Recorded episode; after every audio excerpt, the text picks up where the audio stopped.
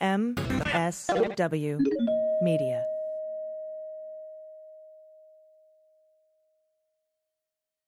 This week, Attorney General Bill Barr released a redacted version of the Mueller report. Although he refused to release the full version to Congress, Barr provided a copy to Trump's attorneys in advance. Despite the redactions, the version of the Mueller report released by Barr paints a detailed and damning picture of Trump, his campaign, and his associates. What can we learn from an initial look at the redacted Mueller report? What should we make of Barr's attempts to deceive the public? And what happens from here? Let's get on topic.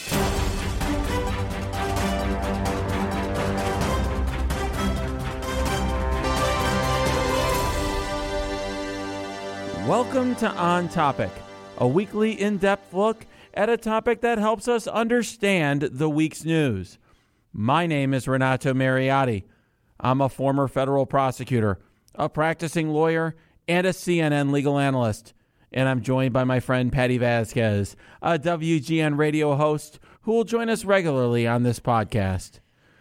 So, Patti, I have to tell you, um, the release of the Mueller report was absolutely insane and in mul- multiple levels. I will talk a little later about why um, Mr. Barr's behavior, the Attorney General's behavior, was so uh, b- outrageous. Troubling, would you say? Troubling is an uh, understatement. I wrote at my column in Politico. It's a great piece. Thank you. Uh, was I put a lot of effort into that one because I was so um, I was so enraged and disturbed by his behavior.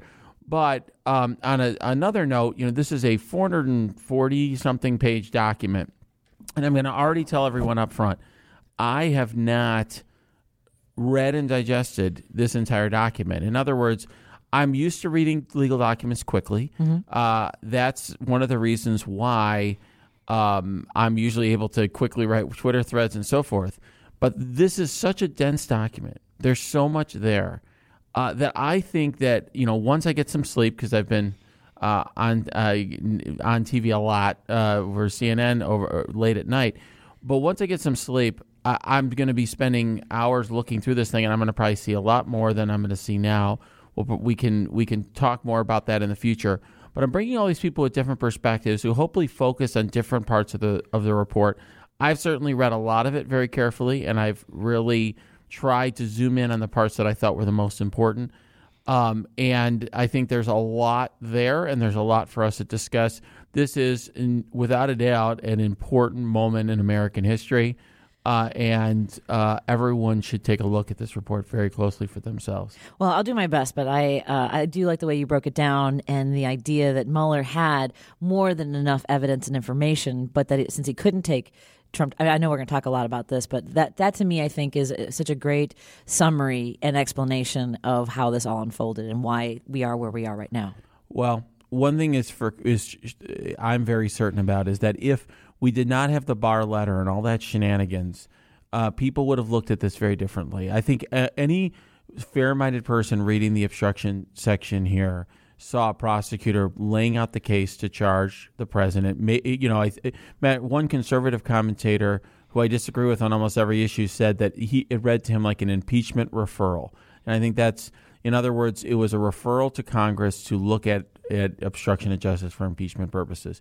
There's no question in my mind that Robert Mueller believed that there was a very strong case for uh, obstruction of justice. He just was trying to be as fair as possible to Donald Trump. Um, and you know, I, I think we'll, we can explore that issue more at length with some of our guests. Absolutely. Uh, but um, I think there's a lot there. And frankly, there are footnotes and just little uh, nuggets on pages that have very significant implications. I've been uh, talking to people, and you know, they'll bring up, "Did you see page 200 and something or 100 and Right. something?" I'm like, "Wow." No, I didn't even pay attention to that when I was reading it. Yep. So um, let's bring in uh, Jennifer Rodgers. Je- Jennifer was a federal prosecutor in the Southern District of New York, which many of you may have heard about. She's a CNN legal analyst, and you know she was in our preview episode for the for uh, the Mueller report and really had some great insights. So let's bring her in now.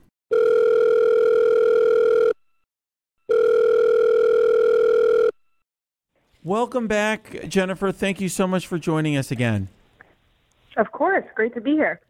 So, I, I have to say, um, uh, you know, I was just mentioning a moment ago that it is, this is such a dense document. There's so much here, and it's really quite a remarkable um, piece of work by the part of uh, Mr. Mueller and his team. Just at a, at a high level, what is your reaction to this as somebody who's uh, uh, an experienced lawyer, former prosecutor, um, who is looking at this document for the first time? Well, I agree with you. I think that the Mueller report is basically everything that we expected it to be before Bill Barr started playing mind games with us about three weeks ago.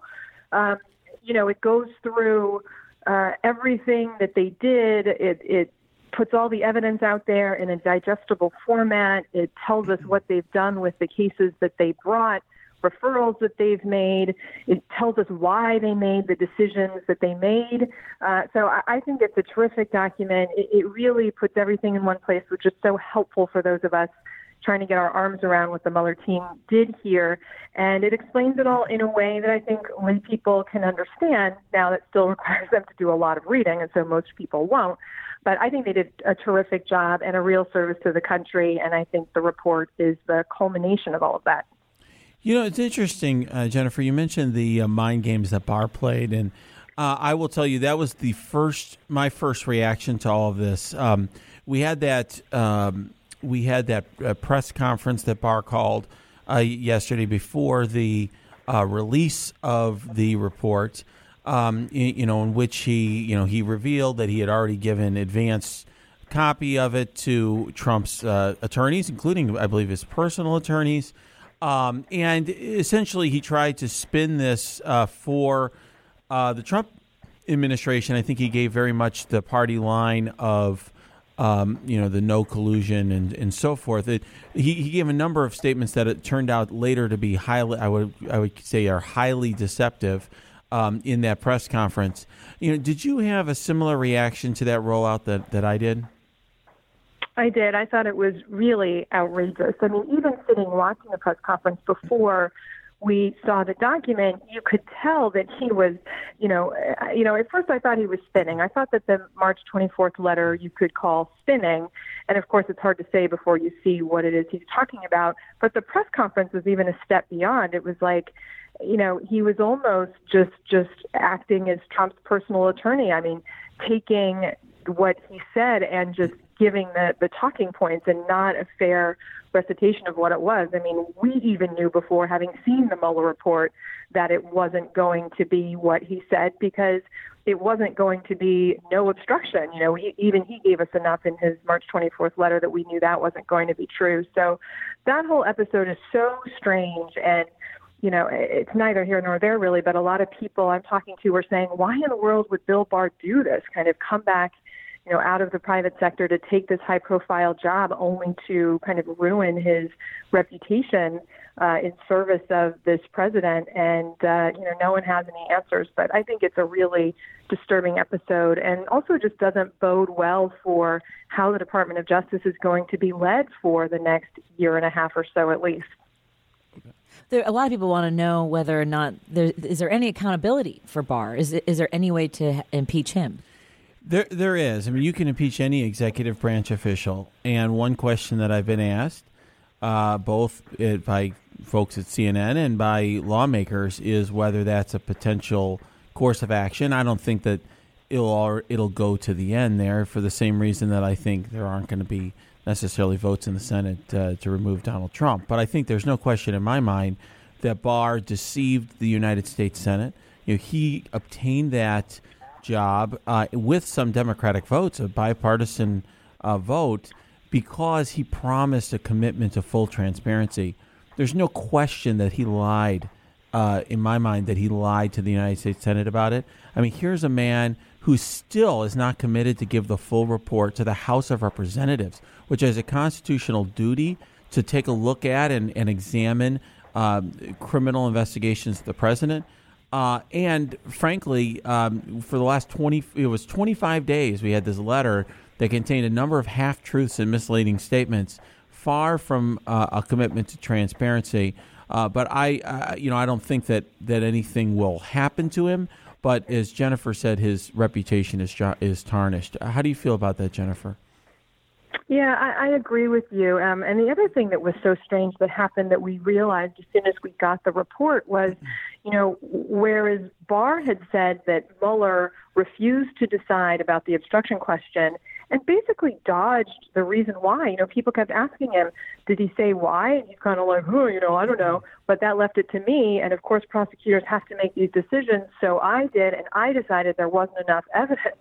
I mean, that is so wrong once you read the report. And I, you know, I'm sure you want to get into the substance of this uh, later on about the obstruction and the, the strong case that's made out there. But when you read that, you can't possibly see how someone in the attorney general's position can read that report and say, yeah, yeah, there's not enough on the merits having nothing to do with the fact that the president can't legally be prosecuted according to DOJ, you know, it's just kind of mind boggling. And yet we're supposed to accept that prosecutorial decision that he made, uh, not knowing nearly as much about the case as Mueller does, and having read the report, which is so damning on the obstruction question. So, you know, I just feel like on the merits of Bill Barr as leading the Justice Department as he is now, we kind of have to take everything he's doing there with a grain of salt and, and think about what his motives are. Well, no question. I mean, I have to say I'm embarrassed that uh, Bill Barr is uh, my attorney general. He didn't, you know, during that press conference, he actually said at one point that Robert Mueller prepared this for me and he did this for me, and I, uh, I was very upset by that because, of course, Robert Mueller worked for the American people, and so does Bill Barr. Um, you know, you had mentioned a moment ago, Jennifer. You know, a lot of people are wondering why he would tarnish his legacy in this way.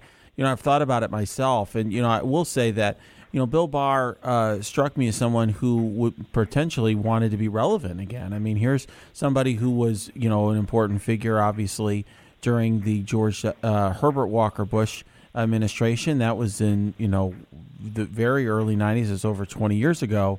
Um, and, you know, I, I, you know, he obviously had some level of a law practice, but had enough time to write 19 page single space memos to the administration about – uh, his views on obstruction of justice. So, you know, I wonder if he's a character like Ty Cobb or Rudy Giuliani or John Dowd, folks who are eager to be in the mix, uh, eh, you know, like they had been in times past.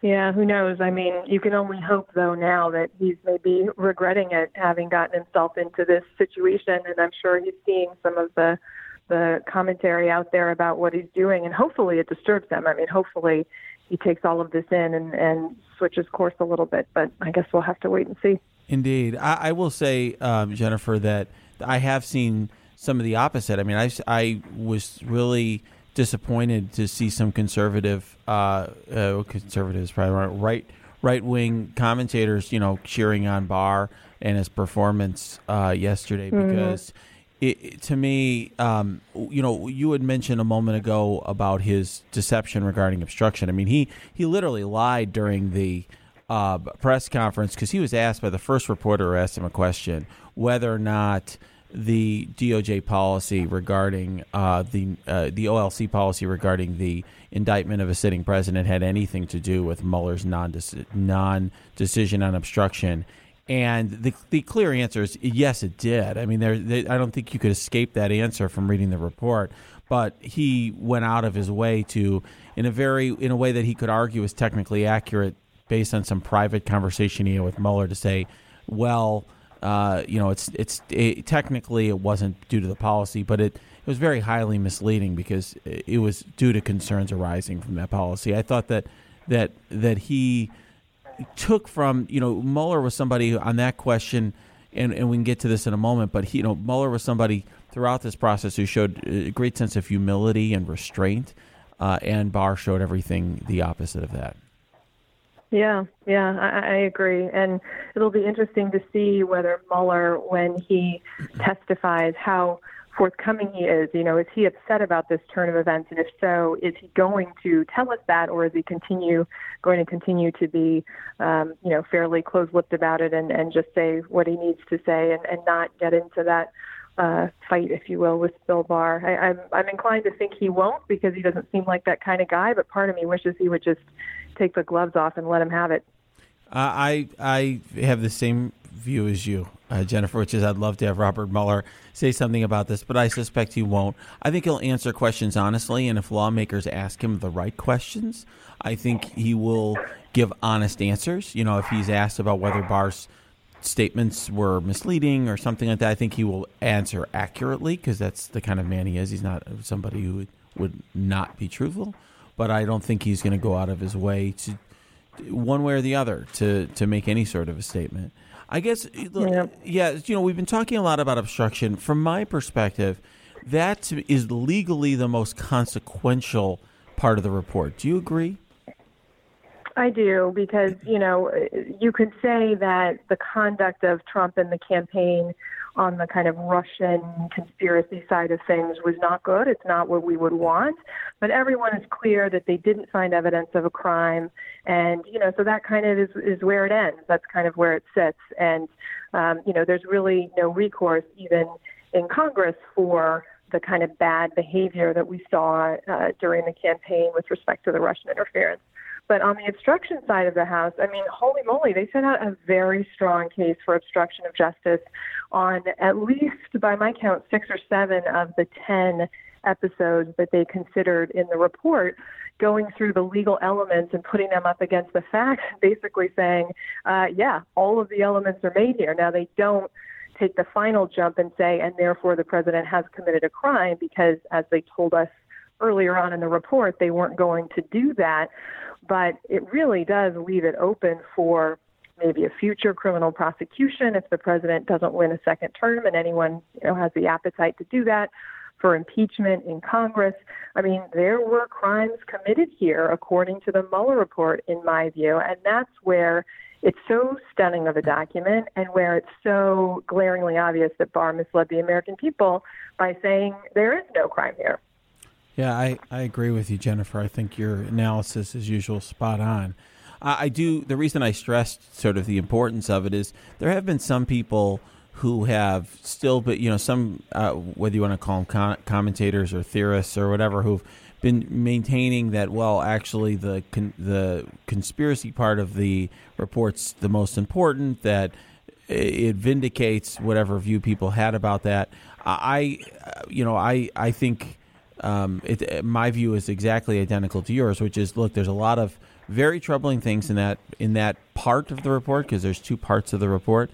Um, but as a legal matter, um, you know, there's nothing that establishes a crime, and really, and and I'm ha- and I want to have you sort of walk through why you felt there was strong evidence and how what exactly Mueller sets out on obstruction. But that's where all of the legal action is, and will be likely in the in the weeks and months to come. Before we go on to the obstruction, though, I do have to ask because uh, some of the listeners have been posting about this, and I'm curious too. Because it, let's take, for example, the the Trump Tower meeting where the Crown Prosecutor of Russia offered to provide the Trump campaign with some official documents and information that would incriminate Hillary Clinton didn't lead to any prosecutions, not because it wasn't illegal, but because the government would unlikely be able to prove beyond a reasonable doubt that the June 9th meeting participants had general knowledge that their conduct was unlawful. So ignorance of the law is the reason why they felt that they couldn't prosecute. So you know, it's it, this. It's only in very specific areas of the law.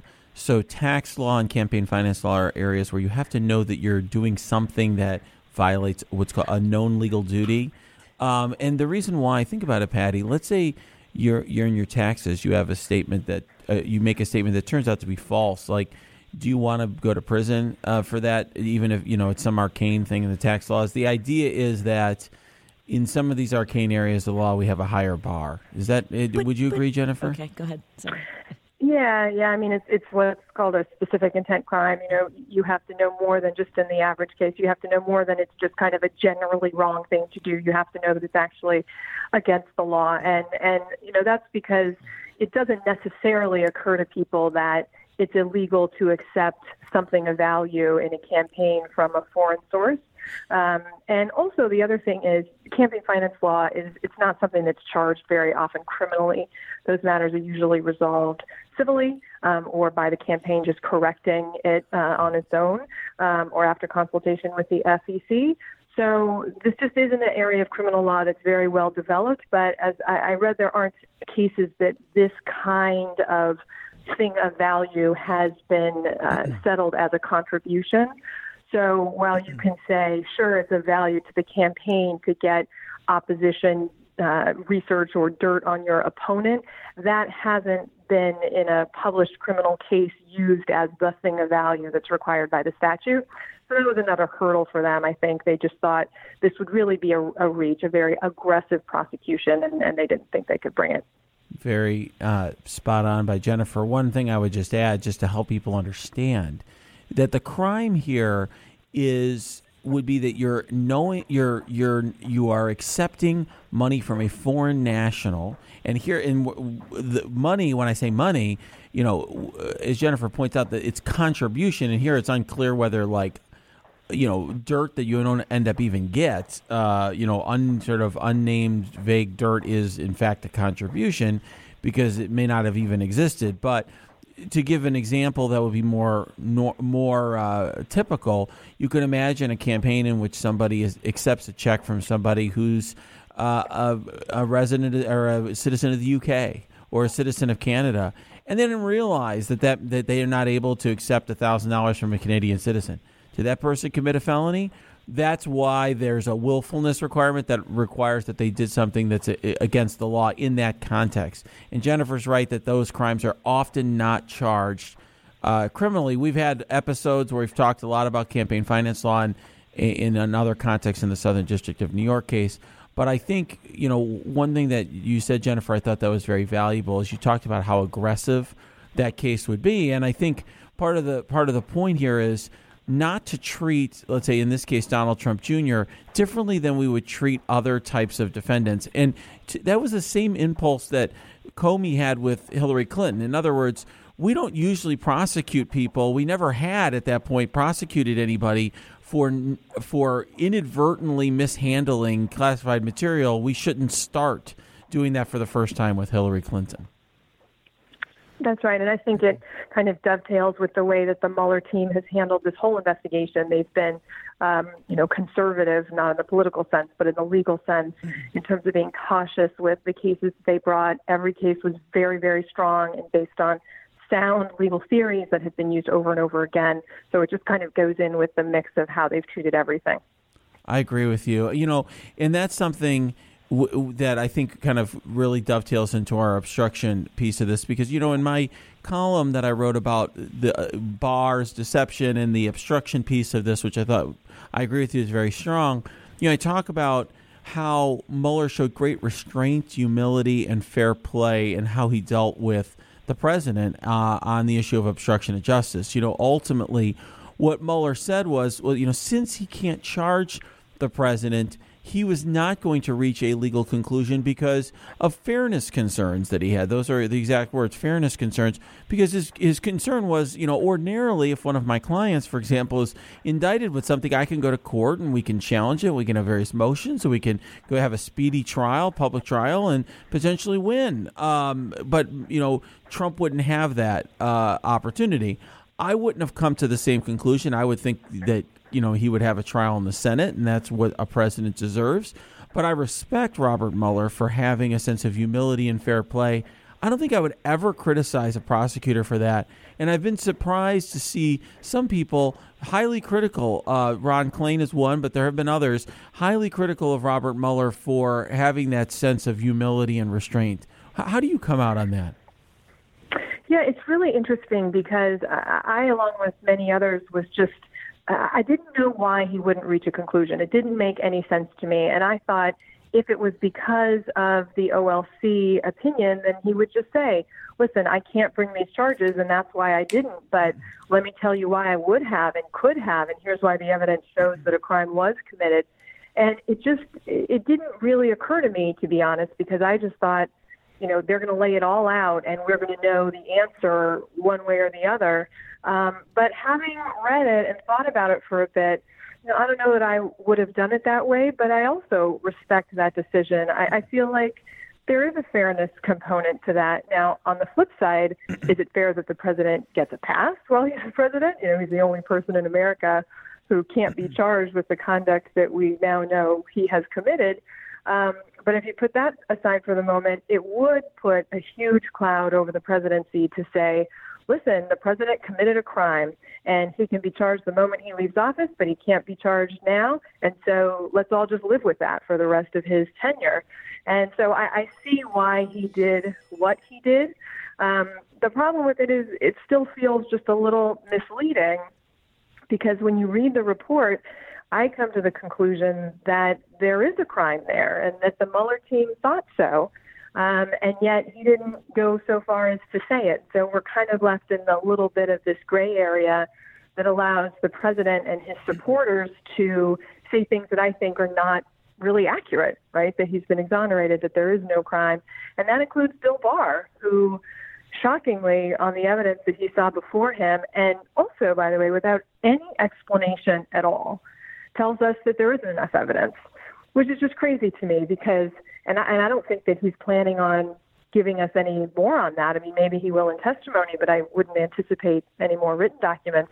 But after this, you know, 400 and some page report, he just tells us, oh, and by the way, there wasn't enough evidence without kind of tackling point by point, you know, here's why. Even though the Mueller team spells it all out for you, here's why this piece of evidence doesn't suffice. Here's why this element isn't met. We don't have any of that to try to make sense of what Bill Barr has done. Yeah, it's an excellent point, Jennifer. I agree with you. And you know what? Really, the letter in in retrospect is very highly misleading. You know, he talks about uh, the Mueller laying out evidence on both sides. He doesn't put any evidence on the other side. In other words, Mueller doesn't say, "Here's you know, walk through. Here's all this evidence that." That uh, Trump didn't obstruct justice on these points. I mean, he'll occasionally talk about the sufficiency of the evidence, but there's not really evidence on both sides that's laid out. I think that was a highly misleading, if not false, statement. Another false statement by Barr was essentially where he says that Mueller did not come to a conclusion on obstruction due to, quote, difficult issues of law and fact. I will tell you, in my when I was previewing the Mueller report and said, "What am I going to be looking for?" I focused on what the what possible difficult issues of fact there were because I had concluded a year ago that that uh, Trump had obstructed justice. I'm trying to figure out what are the difficult issues of fact. Turns out when you look at this, Mueller wasn't grappling with difficult issues of fact. That was pure deception, and really because, as you mentioned, Jennifer, because um, Mueller didn't reach a conclusion. I mean, there's a very perverse uh, effect here. You know, Mueller in the report says that if Congress, and he lays out and explains why Congress needs to be able to, uh, he kind of debunks Barr's theory that none of this could be obstruction of justice for legal reasons and says that Congress has to be able to enforce this type of obstruction of justice because if it couldn't do that, the president would be above the law. But I think that because Mueller didn't reach a conclusion, there is an element to which Trump is above the law. And really, Barr's deception uh, played into that because, as you point out, there's an element of vagueness here. I mean, I was on, on the air this morning on CNN arguing very aggressive. I mean, uh, David Gregory and I had a full blown argument on the air because he was saying there's there's no evidence of obstruction, no evidence of you know. I'm like, that's not what the report says. That's it, there's it, there's clearly a case of obstruction of justice that was made here. And Robert Mueller didn't make it because this man is the president of the United States, and that that is e- uh, unfortunately easily obscured. Yeah, I agree. And, you know, I think we know why Barr claimed that Mueller struggled with difficult issues of fact. It's because he didn't want to just say that the issues here were legal issues, right? Because he doesn't want the American people to know that the president is escaping prosecution just because he's the president. So instead, he wants to tell us, yeah, oh, yeah, lots of evidence on both sides, very tough. You know, Mueller couldn't reach a decision. Well, as you said, that's not what the report says. And, you know, he does say here and there, there are a couple of the episodes of obstruction where, you know, he says, you know, oh, there's not quite enough or what have you, um, like on the, the, the Trump Tower meeting, right. cover up stuff. But um, for the most part, he finds that all three elements that he goes through are met. And so, you know, yeah, that was very uh, misleading by Barr. And, you know, I, I really just can't wait for them to get Barr back. I mean, Mueller will be interesting, but I think, you know, Barr will be more interesting. If you get some good questioners, and that's always the question with these congressional hearings, but man, they could rip them to shreds over this stuff. I'm uh, I'm available to write more questions. So I was hoping You you would say should. that. Yes. Um, I, I'm curious, Jennifer. You know, could you uh, help our listeners and walk through a little bit why? You know, we're we're talking about the fact that you and I have both agree that the obstruction case is laid out as to at least a number of the episodes very strongly. It appears uh, from the report that the Mueller and his team concluded there was obstruction. Can you kind of walk through that a little bit? Explain that to to to all of us.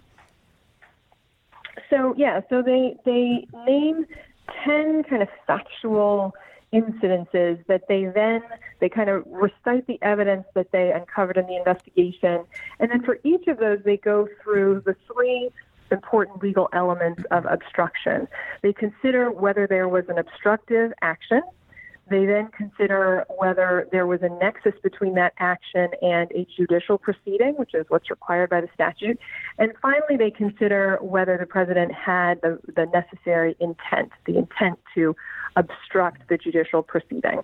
And for, for many of these things, they determined that the answer was yes. And they don't explicitly say that. They just, in each of those three sections, conclude that there was evidence, or sometimes they say substantial evidence that you know, for example, there was an obstructive action or the president had the necessary intent. And some of the ones that, that seemed the strongest to me were Jim Comey's firing, um, the efforts to remove the special counsel. Remember all of that detailed stuff with Don McGahn being told over and over he needed to fire the special counsel and he was refusing, and that, whole episode. This uh, new factual incident with Corey Lewandowski trying to uh, get Jeff Sessions to end the special counsel investigation. Um, the uh, efforts to get Sessions to unrecuse and take over the investigation again, again for the purpose of curtailing it. Um, and then the things that I think maybe are getting a little bit lost in the mix here, but shouldn't because I think they're really important and really demonstrate how bad an actor the president was in all of this is the witness related stuff. You know, his conduct with respect to Michael Flynn and Paul Manafort and Roger Stone, although Stone's name is redacted, uh, and Michael Cohen, where he is using kind of his pardon powers, but also just generally other things to try to say when they seem like they're in trouble to kind of keep them on, you know, Team Trump. Oh, stay strong, stay strong, and then you know, when they leave, as Michael Cohen did, all of a sudden he's on, on the attack and he's a rat and all of this, all with an eye towards influencing their testimony at a judicial proceeding. So those are another area where the special counsel found uh, that the elements were met. Yeah, I think that's a great summary. There was definitely some interesting new factual detail. I thought the Lewandowski piece was very interesting. Here is where essentially Trump is trying to use Corey Lewandowski, who at that point had no role, official role, as sort of a back channel to Jeff Sessions, who was recused from the Mueller investigation, trying to convince Jeff Sessions to shut it all down or to direct it only towards future elections, the Russia investigation into future elections, which of course was not the point. The point was to look at what Russia did in the 2016 election. And then also, as you point out, the witness tampering. And I have to say, some of the stuff that I thought was really interesting there was the behavior of the attorneys. I mean, one one comment I made yesterday uh, was that it appeared to me that some of Trump's attorneys needed their own attorneys, and what I meant by that is, Yeah, I saw that. yeah. Are you surprised though? Really? you know, it's an interesting it's an interesting thing. and It, it be, you know, I, I'm not surprised because we already had heard about their behavior with Manafort. In other words, uh, Jennifer, I was so shocked when we heard about that because I look just like you, I've been involved in a lot of different investigations. I've done it on both sides. I've been on the defense side too, and and I am now on on various investigations. I've never heard of a situation where you're going to a cooperator and getting them to report back to you everything the prosecutor says under the guise of a joint defense agreement when the guy's cooperating. So once that happened, I'm like, yeah, these guys will basically do anything, and so I wasn't that surprised, but man, I mean, some of this, uh, you know, texting uh, uh, Cohen after he lies and basically being like, "The boss is happy with you." Uh, the the the episode with Flynn's uh, lawyer, where they're like, you know, we want to know what you're what you got on the president, what you're telling. Uh, the prosecutors, and uh, you know, this is going to be regarded as a hostile act if you don't. I mean, it was really uh, shocking stuff that, frankly, uh, bar associations should take a look at.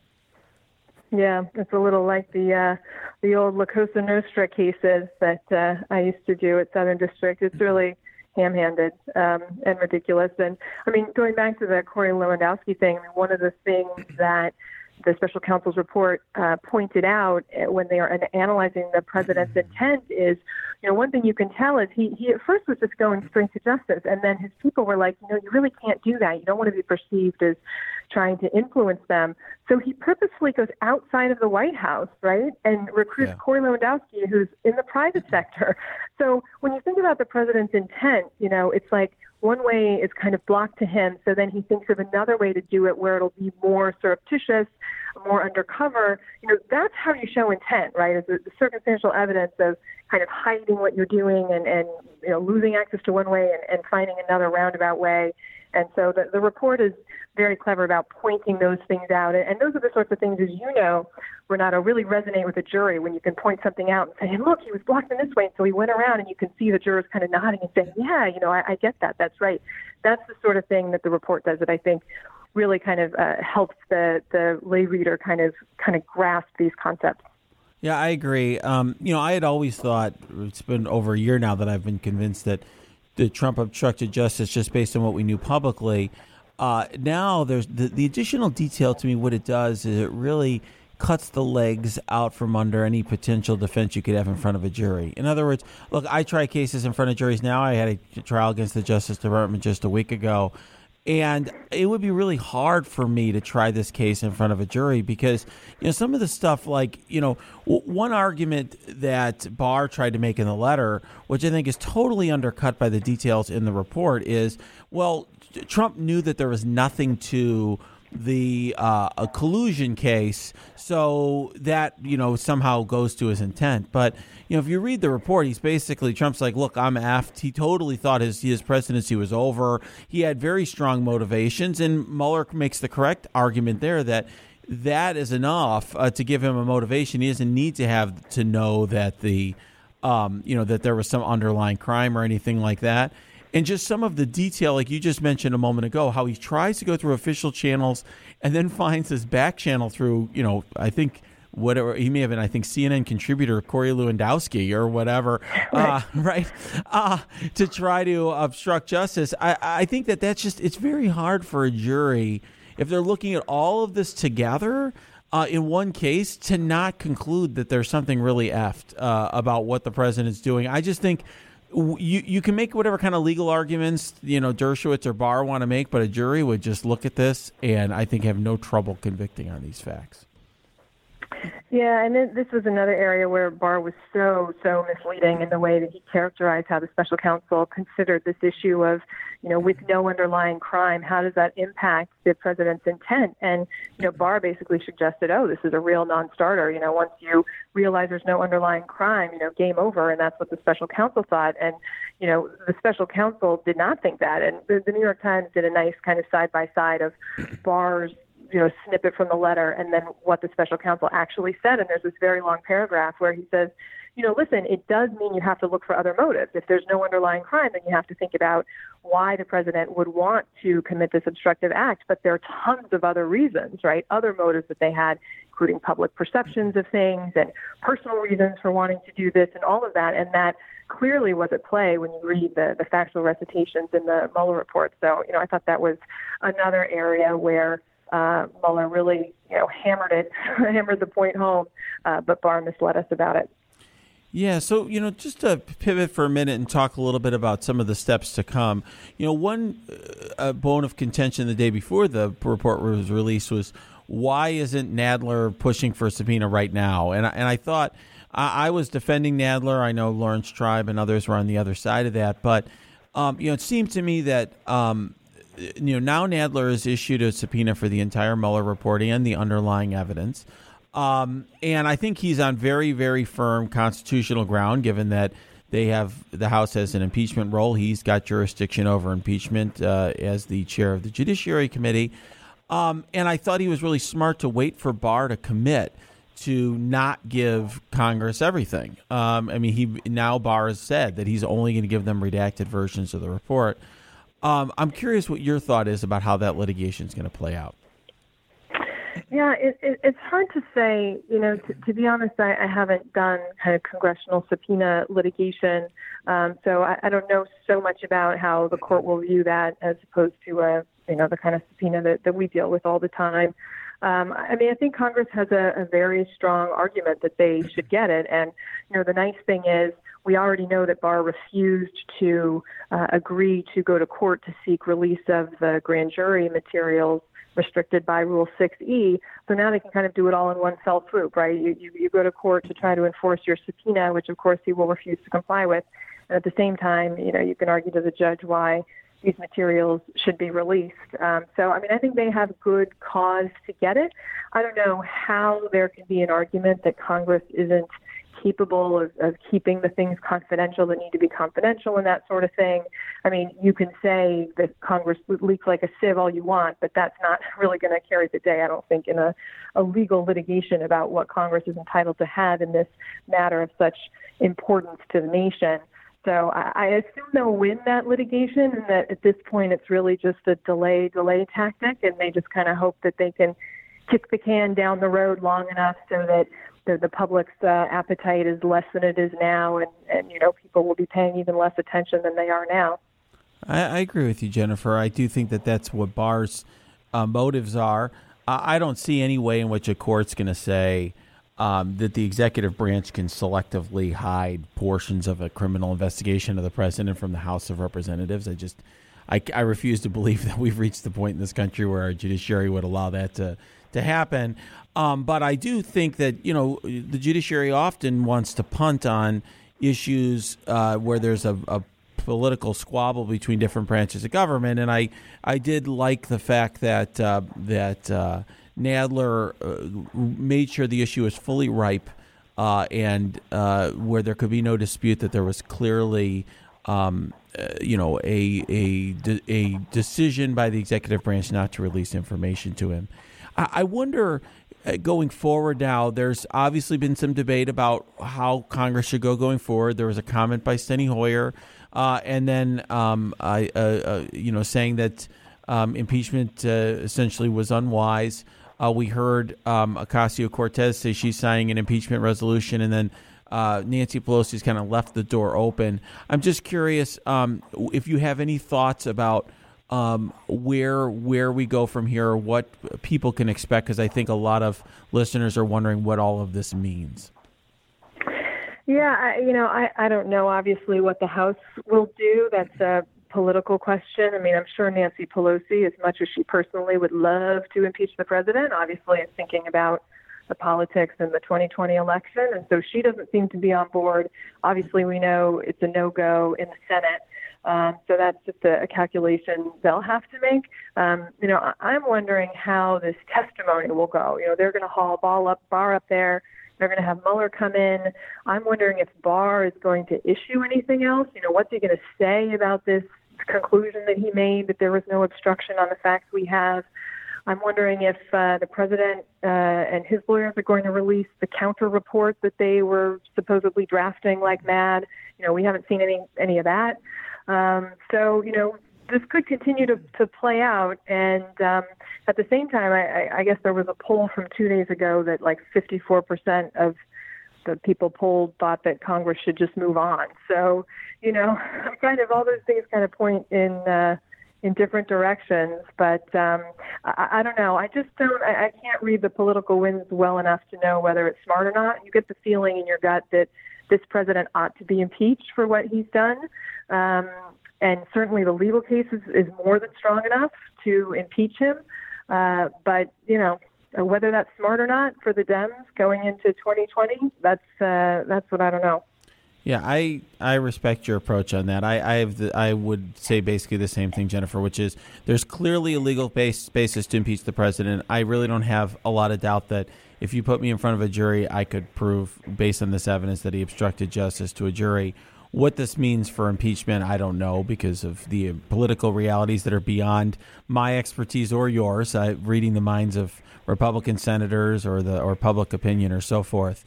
Um, one thing I will say though is, you know, there's still been a lot of uh, questions that that people have had about oh, well, there'll be other lawsuits, other investigations, other indictments that are going to have some major impact on the Trump presidency. I don't know what is redacted here, these different matters that have been spun off, but what, but there was a lot of questions about that. And all, one thing I would just, my view to listeners, and I'll be interested in yours before we wrap up, is I would not uh, sit at home and expect that some lawyer somewhere is going to come out and just and make the 2020 election a non-issue for for everyone. In other words, don't don't sit back at home and expect that some lawyer is going to come in and save America for you. You're going to actually have to get off your butts and uh, vote and get involved and organize and do all the things that you would ordinarily do to try to win an election. I would not expect that to happen. I'm curious what your view is, Jennifer. Yeah, I mean, so so the redacted ongoing investigations are interesting, um, but 12, I think, of them, almost all of them, are in the category of matters that, that came up during the special counsel's investigation, but were not within their mandate, and so they, you know, punted those. So those are not likely to be super interesting because they don't pertain to the Russian interference and the campaign's involvement or obstruction in that realm. So those I think are going to be kind of more random here and there. And then, you know, there's one that is um, a matter of ongoing uh, investigation that has to do with Manafort and the money that he got from Ukraine.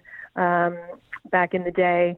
So, you know, that also I think is, is unlikely to be a blockbuster when it's revealed. So I agree. I wouldn't expect there to be anything to blow the top off of anything. I don't think Don Jr. is going to be indicted or, or anything like that. And frankly, even if he was, I don't know that that uh, takes down this presidency or anything, right? Given what we've already seen, people are just uh, shrugging off. So I agree with you. You know, get out the vote. That's what we need for 2020. It's it's not going to be uh, the the redacted portions of the Mueller report.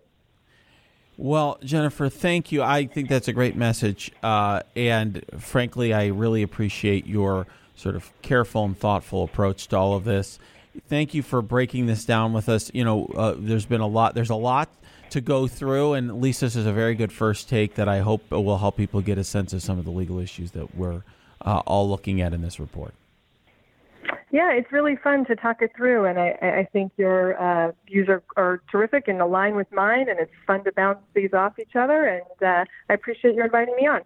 Our next guest needs absolutely no introduction because she was the recent guest host of On Topic, uh, Asha Rangappa, who is a former FBI counterintelligence agent, current uh, uh, professor at Yale uh, in uh, at uh, at Yale University, and of course my former classmate and a CNN legal analyst and national security analyst. Welcome back, Asha.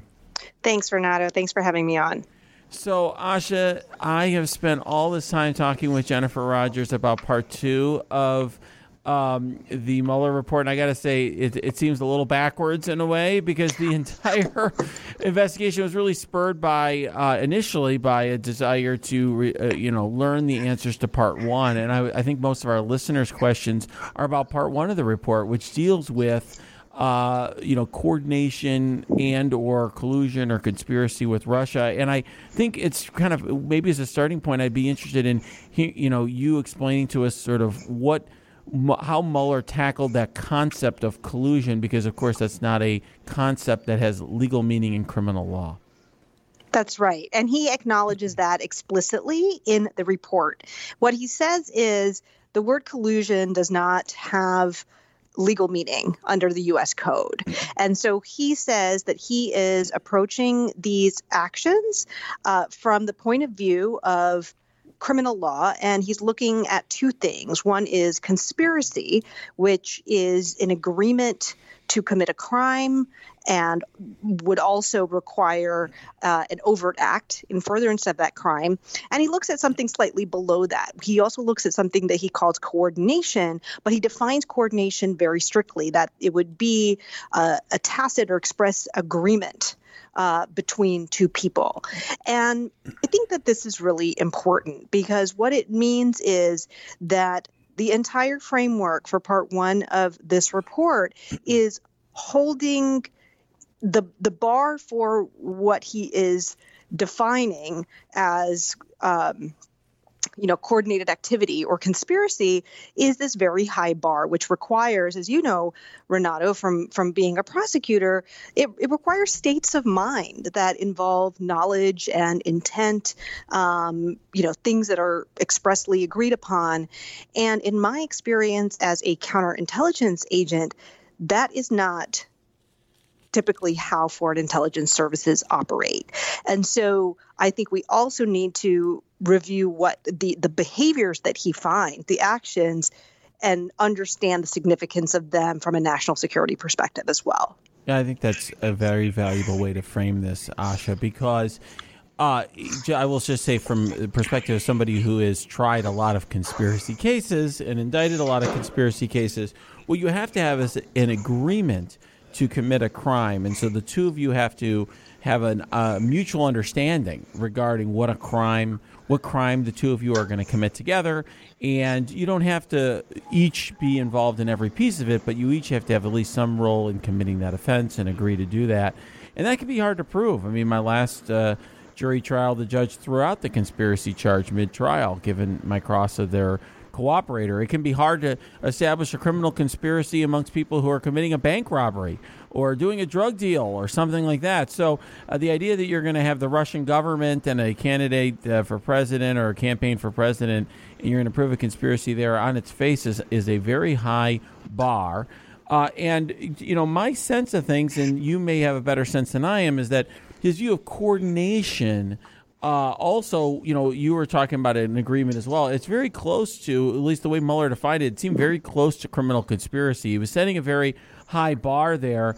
And so, you know, I have used, you know, I don't really know what to make a collusion. Frankly, I wish the term would go away from my perspective as a lawyer.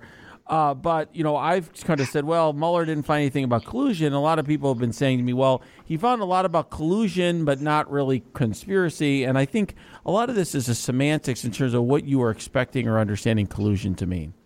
That's right. So let's also just break down a couple of other things about part one of the report and how Mueller is framing it. He does identify two specific crimes. So the first is the Russian social media and disinformation campaign, uh, which was waged through the Internet Research Agency. This is Russia's troll farm. Um, and these involve 13 individuals and three Russian companies that were indicted. Uh, they are litigating this in court right now. The other was the hack of the DNC server. And that, for that crime, 12 GRU Russian military officers were indicted. And so really what what he's looking at is, you know, that would be the underlying crime and was there any explicit agreement between members of the Trump campaign to uh, to assist in committing those specific crimes. And you have two problems there. The first is that both of those operations, the social media and disinformation and the hacking, you know, they are covert operations. So when when governments engage in covert operations, particularly you know through their spy services, they are also do trying to do something called uh, have plausible deniability. So they're trying to leave their government fingerprints off of it, uh, so they can't be identified as being behind it, which means that you know it's even harder to to the extent that any Americans, let's, let's even leave the Trump campaign out of it, were assisting them, it is going to be very far removed. They are going to be using intermediaries and cutouts and people in between, WikiLeaks figures in here, um, to kind of facilitate their dirty work. So what I would say about collusion is I think we should think about collusion as a set of behaviors. Um, if we are looking at this from a counterintelligence perspective, was there encouragement of Russia's activities? Was there any facilitating of it? Was there a receptiveness to it? Um, was there a willingness to benefit from it? Um, all of these, in my opinion, would constitute collusive behavior, even if it does not meet the criminal standard to agree to commit the exact crimes with the Russian government, um, which is the standard that Mueller is using. Yeah, I um, you know, one thing that's been helpful to me, I've learned a lot over the course of the past year or so, learning from people like you and John Sipher about how intelligence services operate because that's something that's beyond my expertise entirely. Uh, is that there's a, an element of plausible deniability, right? In other words, Yes. yeah, that's you know you you've talked a lot about that, Asha, and I've learned about that from you, and that really cuts against proof of a conspiracy. It's very hard when you're putting in these intermediaries. You know, for instance, you know Mueller talks a lot about conspiring with the Russian government. Well, what about with WikiLeaks? I mean, a lot of the stuff that's redacted here is related to Stone's conversations with WikiLeaks, and I thought one of the more interesting revelations in part one that I noticed was that the Trump campaign was aware of future WikiLeaks releases and was planning their strategy around those. So, you know, to a lot of folks, that's basically what they thought of as collusion. That's what they were looking for. Uh, the, you know, I think the, the misunderstanding there was on the legal standard. I think that's right. And remember that the CIA has identified WikiLeaks as an intelligence arm, a non state intelligence actor of the Russian government. Now, there's no reason that the Trump campaign would necessarily know that or care. Um, but in dealing with WikiLeaks, from a criminal standpoint, they're not officially dealing with the government, you know, so there's no conspiracy with the Russian government. But as you just mentioned, Renato, it's still problematic. If you know that this entity, wherever it is, has stolen information from your uh, you know competitor and is and you are actually as you mentioned strategizing with that entity to weaponize that information in ways that distort the information space to your in your favor um, I would say that that's that's coordinating um, and that's collusion. And you know whether or not it was knowingly with Russia. I mean, I think that Trump saying, "Hey, Russia, if you're if you're listening and you have those thirty thousand emails," it seems to me that they had some awareness that Russia also had an interest in this, but it was from a distance. So they're dancing from a distance, um, and I think that that should still be concerning to us, uh, regardless of you know you know, if, if it can meet this this high criminal bar. I, I assume when you talk about that, when you know at that uh, rally, he said, "Come on, Russia, hack her emails or get you know get more information." I'm assuming that that's easily dismissed as well. That's just Trump saying random things and you know being gregarious in his way. Well, Well, except that in the report, Patti, Mueller actually details that as he, he details that statement that Trump made and notes that five hours later, the GRU attempted to hack uh, into Hillary's email. So, you know, one of the things that you learn in intelligence is there really aren't a lot of coincidences. Um, and definitely when you start to see them pop up over and over and over again, it probably doesn't, it means that it's not a coincidence. So, you know, I don't think that that that you know he just happened to it happened to just come out of his mouth and he said that and then they're they're do they they do it that very day um, to me that seems significant You know, it's interesting um, to to go to that episode. I had a lot of journalists asking me pretty early on in the Russia investigation, sort of behind the scenes. Well, what what does it matter legally if the Trump campaign knew about what Russia was doing and was like cheering them on, or what about if they knew what they were doing but they were just trying to encourage it in some way? uh, or they were trying to get messages to them. And I, I said in all those circumstances that that wouldn't be sufficient to charge a crime. And I wonder if now, in retrospect, if those journalists knew more than than they were letting on to me. In other words, if they were sort of talking to their sources and saying, well, and hearing from them that that's basically what the evidence was going to ultimately show. Um, I, I will say that, you know, when when it comes down to it, to me, um, all of this uh, is very troubling from a national security perspective. I, you know, one thing that you and John had talked about when we discussed the counterintelligence investigation earlier, uh, Asha, was about how even if somebody is n- not a controlled asset, but as an unwitting participant or is compromised in some way by Russia, that that can have a very significant impact on our national security. And to me, I think that's the appropriate lens with which to view part one. Yes, absolutely. And in many ways, an unwitting asset can potentially be more dangerous than a witting asset, right? So, a witting asset is someone who is actually being controlled and tasked. And so, you know, you you you definitely have that interaction, but there's also a, a certain level of you know conscious awareness of what you're doing um, on, on the part of the asset. You know an unwitting asset um, is valuable to to russia because they can do it from a distance. They can manipulate the strings. They can dangle money. They can offer praise. They can you know um, with a wink and a nod say hey you know we we have the goods on you and what if you know it would be really super sad if you know your tax returns just ended up online for example. I mean i'm just giving this as a hypothetical but like you know to to um, exploit someone's fear of exposure or hum- humiliation for example.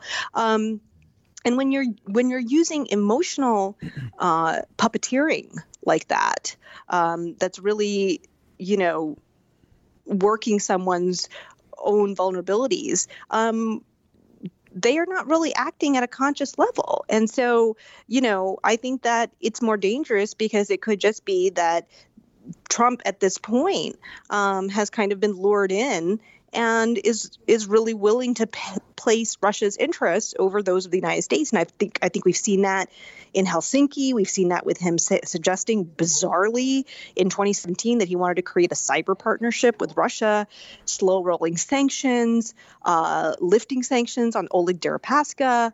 I mean, you know, the list goes on and on of his bizarre behavior that is really inconsistent with our traditional foreign policy and I think that it's it's happening because, you know, Putin knows how to play him.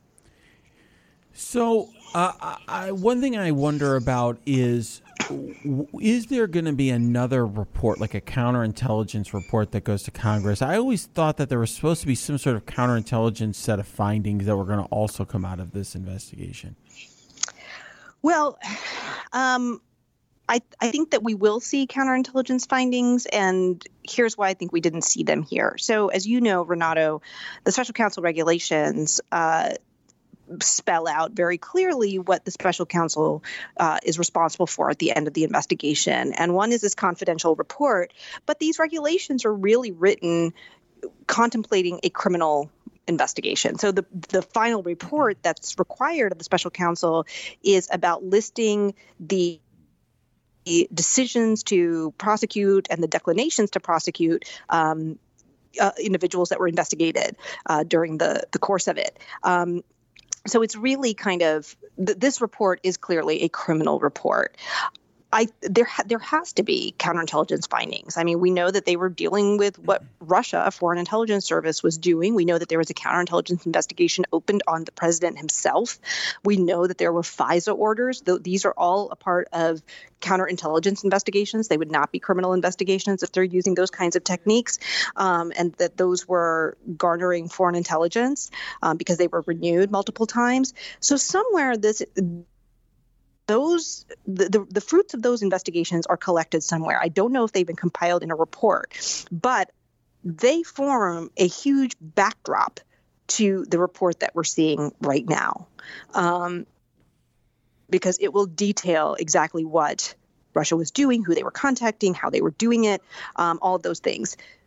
And I think the question there's an open question. Um, I, I, don't doubt the public will, will see that, or definitely not soon because so much of it's classified. But I think mm-hmm. that the intelligence committees can get to it directly. Um, and I think for that reason, mm-hmm. Mueller was smart to not actually include them, even if he had the latitude to, because then it would be under Barr's thumb.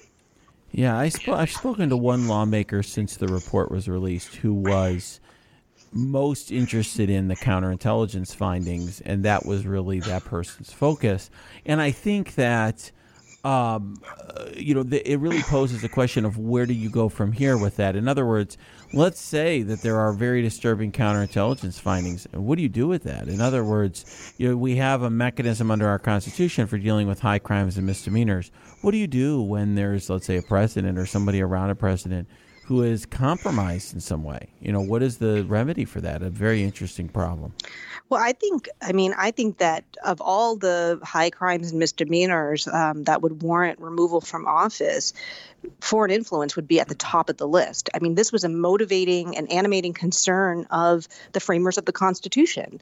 Um, there are multiple provisions that, you know, being a natural born citizen, the emoluments clause, all of these things, and, and it came up in in uh, in the convention, it's in the Federalist Papers, this fear that this new democracy might come under the sway of a foreign power that is kind of trying to, and the Electoral College, for example, is also designed to protect that.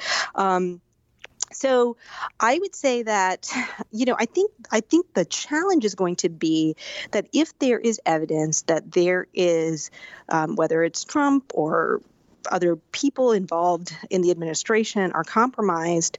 Um, how do we make that available in a way that does not compromise uh, sensitive methods and sources, and I would say most importantly, human sources uh, that might be in places where they have literally put the, their lives on the line.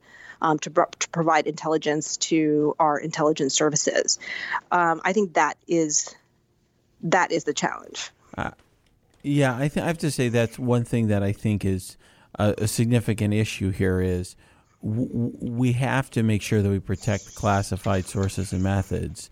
But at the same time, you have these issues of intense public concern. How could there even be a debate about, for example, whether or not to remove the president of the United States when no one can publicly talk about why that might be or how we exactly very difficult.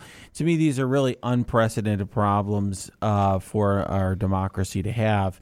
Uh, and we, I think, at this point, is one of the remaining questions that I think is really unknown. In other words, there was some reason that gave the intelligence community uh, a reason to to launch a counterintelligence investigation of the president of the United States.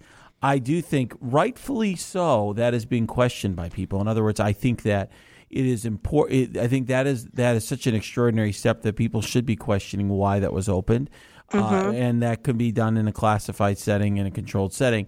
But then the question is, you know, what what the outcome of that is, and how do you let people know one way or the other? And frankly, I would be happy to hear if if Trump isn't compromised by the Russians, um, even though obviously there's some signs that he he very well may be. Uh, but um, you know how we make that available to the public and in what context and what do we tell tell everyone? I think is a very tricky question to answer. Yes, um, completely. And I actually think that Paul Manafort will be a, you know, the, the counterintelligence findings on him will be very important. I mean, one of the things that the Mueller report, the first part, does note is that he was passing polling data to Konstantin Kilimnik um, and sending, who, who, by the way, is for your listeners, is, is a person affiliated with Russian intelligence. Um, and what Mueller says is we were unable to ascertain the purpose of that. Um, now, uh, you and I can have take some guesses. I mean, I think that polling data is really relevant to understanding wh- where voters might need to be swayed and where disinformation campaigns, uh, you know, could be successful. That would be my guess. But you know, it's one of these things where I think it shows why Mueller was so keen on pressuring Manafort. I mean, he kept squeezing him with those charges, and I think it's because Manafort really holds the keys to the kingdom in terms of a lot of what Russia was trying to do. Um, and it also shows, I, it's a great example that without getting that information, without being able to get hard evidence in the form of testimony, for example, or, or other ways that could be admissible in court, he can't charge Manafort with any kind of conspiracy um, with Russia, even if we have these kind of strange activities that they uncovered. Yeah, I uh, we all we already know now that Manafort, of course, was promised uh, uh, supposedly by uh, Trump's attorneys that they would be taken care of. Him and Gates would be taken care of. Um, just uh, about Manafort, I have a quick question. Sure. Is, was there any testimony? Did he explain why he had passed the data along? Um, uh, just for funsies? I don't know. I mean, uh, I you know that's something I don't know offhand. Do you do you do you know offhand, Asha? I don't know, but remember that it was the sloppy redaction in one of his filings where it was that particular action was mentioned in one of the filings by his own lawyers. I suspect, and it was related to the the filings that came after Mueller said that he had lied to them in the course of his right. uh, plea agreement. So, Patti, I think that that's what they wanted to find out, and I think he was lying to them about it. And they knew he was lying to them about it, and that's why, um, you know, he lost uh, whatever you know deal he had in place. Um, but yeah, I think that they they were not able to get it from him. Yeah, I, I have to say, t- from my perspective, just to sort of wrap up what we're thinking about, count one for, or count one. My God, I'm such a lawyer. Uh, part one. Uh, I'm so used to talking about indictments. Part one uh, for for today. Although I suspect that uh, we're going to have a lot more to say about it in the future. Uh, Asha is, you know, from my perspective, one thing that was unfortunate that happened here was that not only did a lot of these details be were not only were they revealed in advance, but also the expectations were set so such a sky high way. In other words, such a simplistic uh, picture was painted for everyone that oh, there's going to be this proof of conspiracy, and there's going to be a conspiracy charge between the Russian government and the Trump campaign, and it's it's all there, and it's going to be wrapped up in a bow. And I and I I always was as I think every uh, I hope listeners know I was always very skeptical of that, and I tried to express that many in multiple mediums, both in print and on here, but um, I think that the the reality of the problems here are very complicated and very disturbing, and the fact that you can't wrap it up in some neat conspiracy bow to me makes it even more challenging to know where we go from here. Yes, I I agree with that, and I think you're right that. Um, the media i mean I, I, really don't know where to place the blame you know because i think people just they you know they watch law and order they watch you know FBI shows. So they they see things in criminal terms. They think that everything gets wrapped up in an hour. Um, bad guy goes to jail, and that's you know the framework that people are used to. Um, but I agree with you. You know, I know that I and, and John Sipher, who you mentioned, and um, Alex Finley, who's another former CIA officer, uh, wrote a couple of pieces that said look, collusion doesn't have to be criminal um, to be a threat. And we explain how this is a slow process of, of developing and luring people into doing your bidding uh, without ever saying a word. Um, but I just think that that is a harder thing for people to get their mind around. I agree. I will tell you, for me, I've learned a lot uh, from you on that subject. I suspect that we're going to be talking a lot about this in the weeks to come because this is one where um, we're all just starting to digest this, and I think the implications of it will be revealed. Uh, and there's there's going to be some uh, hearings about this in uh, upcoming weeks. So thank you very much for joining us again, Asha. You uh, added a lot to this uh, podcast yes, once thank again. You, thank you. Thank you so much. Thank you for joining us for this episode of On Topic. Please subscribe to this podcast, go to your app and review the podcast, and join us for our next episode. I'm Renato Mariotti. Until next time, let's stay on topic.